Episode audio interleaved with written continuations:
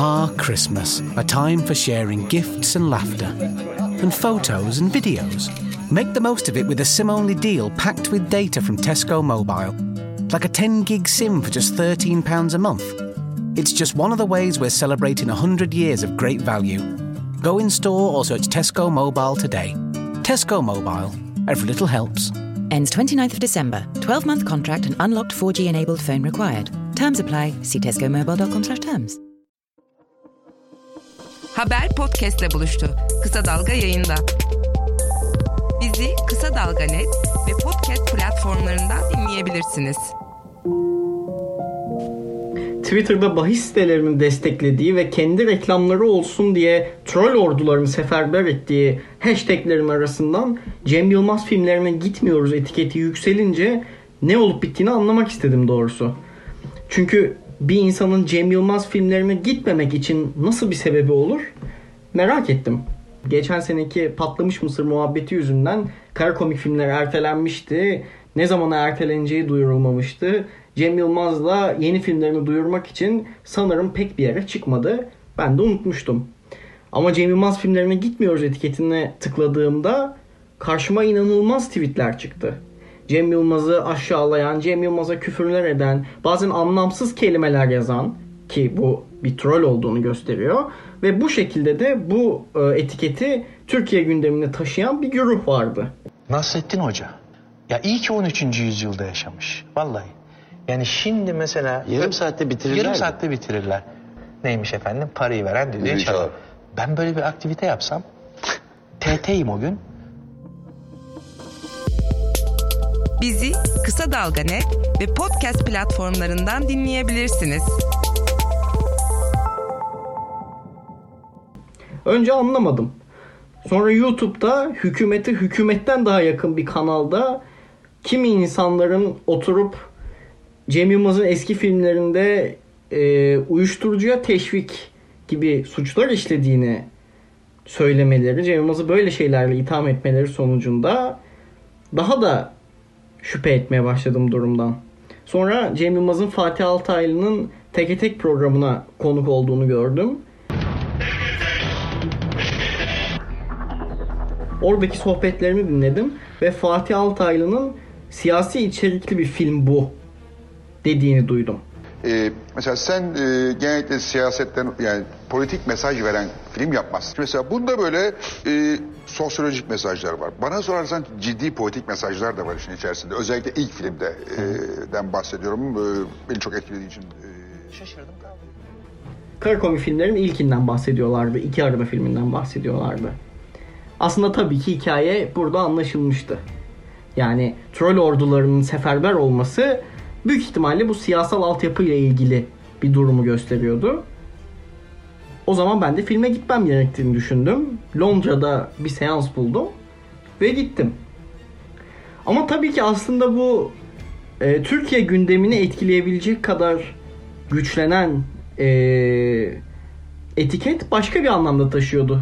Kutuplaşma dediğimiz fenomenin ki artık klişeleşmeye başlamış ama anlaşılması gereken e, bir fenomen bu. Ne kadar büyük noktalara, ne kadar anlamsız tartışmalara yol açabileceğini görüyorduk. Bu noktada tabii ki yine en az kutuplaşma kadar klişeleşmeye başlayan popülizm kavramının tartışılması gerektiğini gösteriyor. Aslında kutuplaşmayı da tetikleyen e, en büyük karmaşa bu popülizm karmaşası. Kimileri bunu bir ideoloji olarak yorumluyor ama doğrudan e, belli inançlara sahip bir ideoloji demek zor. Yani Jan Werner Müller popülizm araştırmalarıyla da ünlü olan akademisyen Popülizm Nedir kitabında, Nedir isimli kitabında daha çok bunun bir siyaset yapma biçimi olarak görülmesi gerektiğini vurguluyor. Şöyle bir yapıya sahip popülizm. Sadece bir öteki yaratıp ya da bir elit tespit edip ona vuran bir siyasetçi değil. Evet bir öteki bulunuyor. O ötekiye saldırılar başlıyor. Ama aynı zamanda da çoğulculuğu bir, bir arada yaşama özgürlüğünü insanların elinden alan bir siyasete dönüşüyor bu. Çünkü popülistler, örneğin Trump, hakiki halk diye bir kavram üretmeye başlıyorlar. Hakiki halktan kastettikleri tabii ki onların siyasette siyaseten durdukları pozisyonu destekleyen, onlar gibi düşünen, onların sözde değerlerini paylaşan bir güruh. Şu anda evlerinde bizim zorla tuttuğumuz bu ülkenin en az yüzde ellisi var.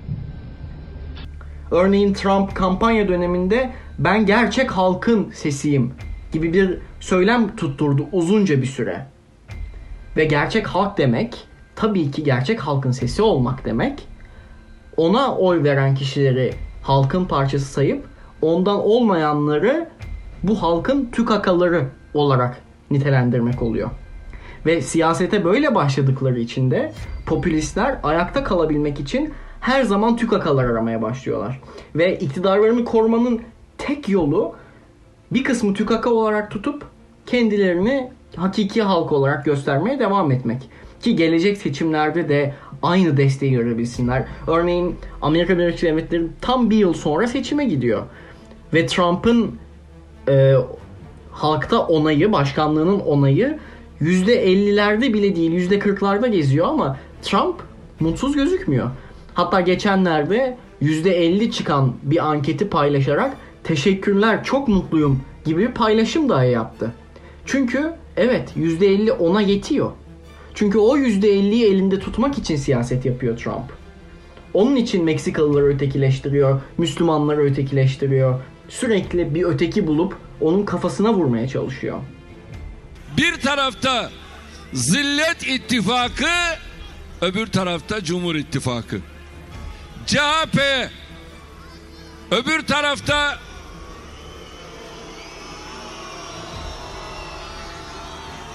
malum partilere artık söz söylememe gerek yok. İnşallah 31 Mart'ta gereken dersi vermeye hazır mıyız?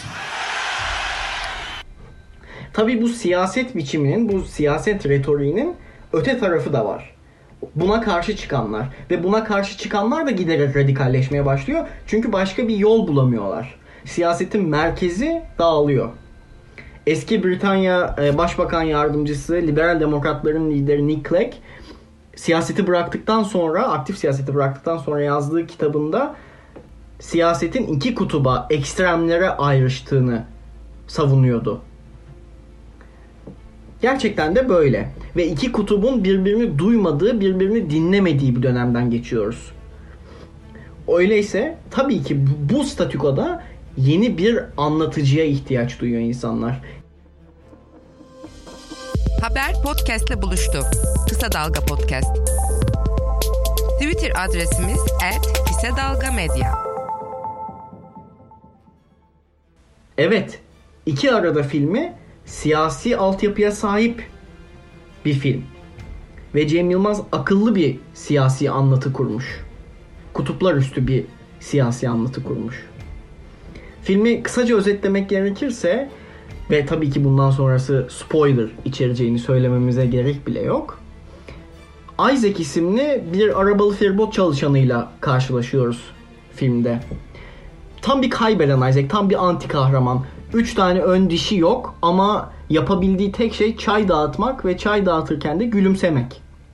Dişlerini yaptıracağı günü iple çekiyor. Bunun için para biriktiriyor ama biriktirdiği para kaybolunca Isaac, o sürekli gülmeye çalışan Isaac ilk kötülüğünü yapıyor ve geminin kaptanın yüzüğünü çalıyor. Çünkü gemide çalışanların suçlu olduğunu düşünüyor ve onlara ödetmesi gerektiğini ve 32 diş gülümsemesi gerektiğini düşünüyor. Bu arada gemiye bir müfettiş geliyor çünkü gemi özelleştirilmiş ve Isaac o müfettiş tarafından işten atılmamak için hem dişlerini yaptırıyor, geçici olarak yaptırıyor. Hem de gittikçe hırslanıyor. Çünkü dişlerini yaptırınca özgüven kazanıyor. Hırsızlık yapınca ve hırsızlığı onun yanına kalınca daha da kötülük yapabileceğini düşünmeye başlıyor. Ve böyle olunca da müfettişle işbirliğine giriyor. Kendi beraber yıllardır beraber çalıştığı insanları müfettişe ispiyonlamaya başlıyor ve gittikçe yalnızlaşıyor.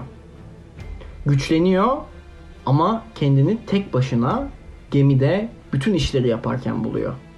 Isaac etrafındaki herkesi işten attırıyor. Böyle olunca da kendi Böyle olunca da hem kaptanın üniformasını giymek zorunda kalıyor, hem çayları dağıtmak zorunda kalıyor, hem tostları yapmak zorunda kalıyor, hem de gemiyi kullanmak zorunda kalıyor.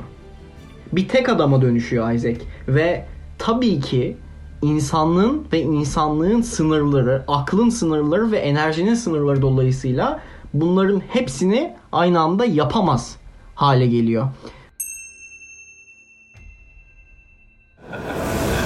Ne güzel iş be. Hem hırsızlık yapacaksın. Bu gemiye kim layıksa o çalışacak burada. Mesela ben. Kim olsa aynı şeyi yapar. Herkes böyle yapıyor. Her... Isaac aramıza hoş geldin. Sağ olun hocam. Sağ olun efendim.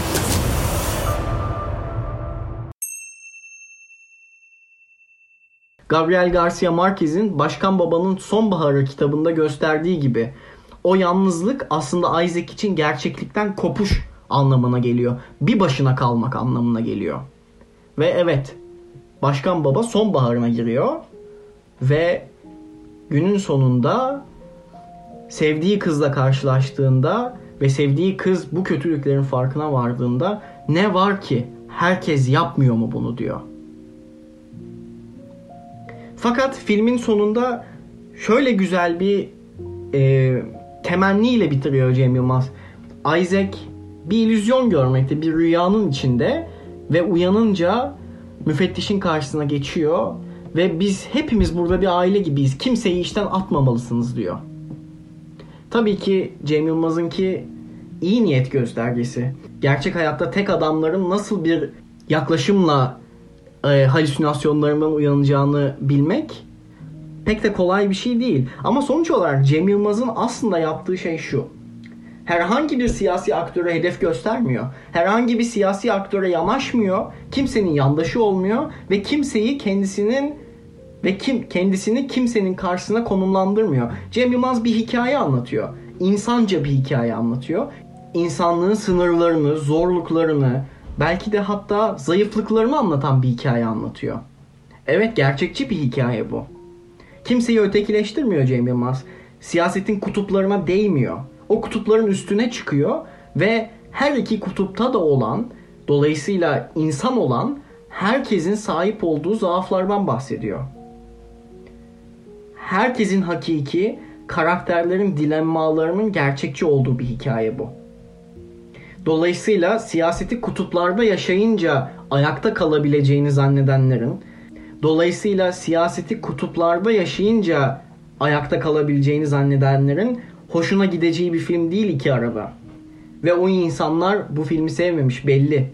O yüzden diyorlar Cem Yılmaz filmlerine gitmiyoruz diye. 80'lerin çocukları olduğumuz için hani apolitiklikle Apolitik. çok mücadele verdik. Halbuki orada bizim verdiğimiz mücadele ya e, konserve bir mesaj yerine hayatın içinden dinamik yani kişinin kendine ait tecrübesinde samimi kendi yüreğinden dökülen bir şey olsun. Bir slogan olmasın. Buydu mesele. İlkel tartışma konularıyla bölünen toplumlara ilaç gibi gelebilecek bir yaklaşım sergiliyor Cem Yılmaz. Olacak o kadarların sığlığına dalmıyor. Onların kutuplaştırıcı özelliğine girmiyor. Herhangi bir taraftan alkış bekleyen bir yaklaşım sergilemiyor filmde. Dolayısıyla şöyle söylemek lazım. Cem Yılmaz filmlerini izlemek lazım. Hayata kulak ver. Kulağını sokağa aç. Haberi duy. Haber podcastle buluştu. Kısa Dalga Podcast. Where would we be without you? The butchers, the bakers, the digital future makers. From BLTs to MOTs, you're the companies that keep us all going. So mind your business, Britain. And so will we, with annual reviews to keep you on our best possible tariff. Because deal or no deal, from Downing Street to the High Street, every business is part of something far, far bigger. Find out how HSBC could help you at business.hsbc.uk slash mind your business, based on an annual review of activity for businesses with up to a £2 million turnover. So, what did you think of the movie, Mr. Alexander? Oh, the cinematography, incredible, breathtaking. The movie itself was full of curious trademark themes and wonderful characteristic compositions. Oh, and the payoffs and character arcs were nothing short of masterful storytelling. How about you, Sergey? Uh, for a kids' film, I thought the animals were fun. Enjoy more time together with two for one cinema tickets from Meerkat Movies with the Meerkat app. When you buy, so compare the market. Qualifying purchase. Chooses Wednesdays only. Participating cinemas. T's and C's apply.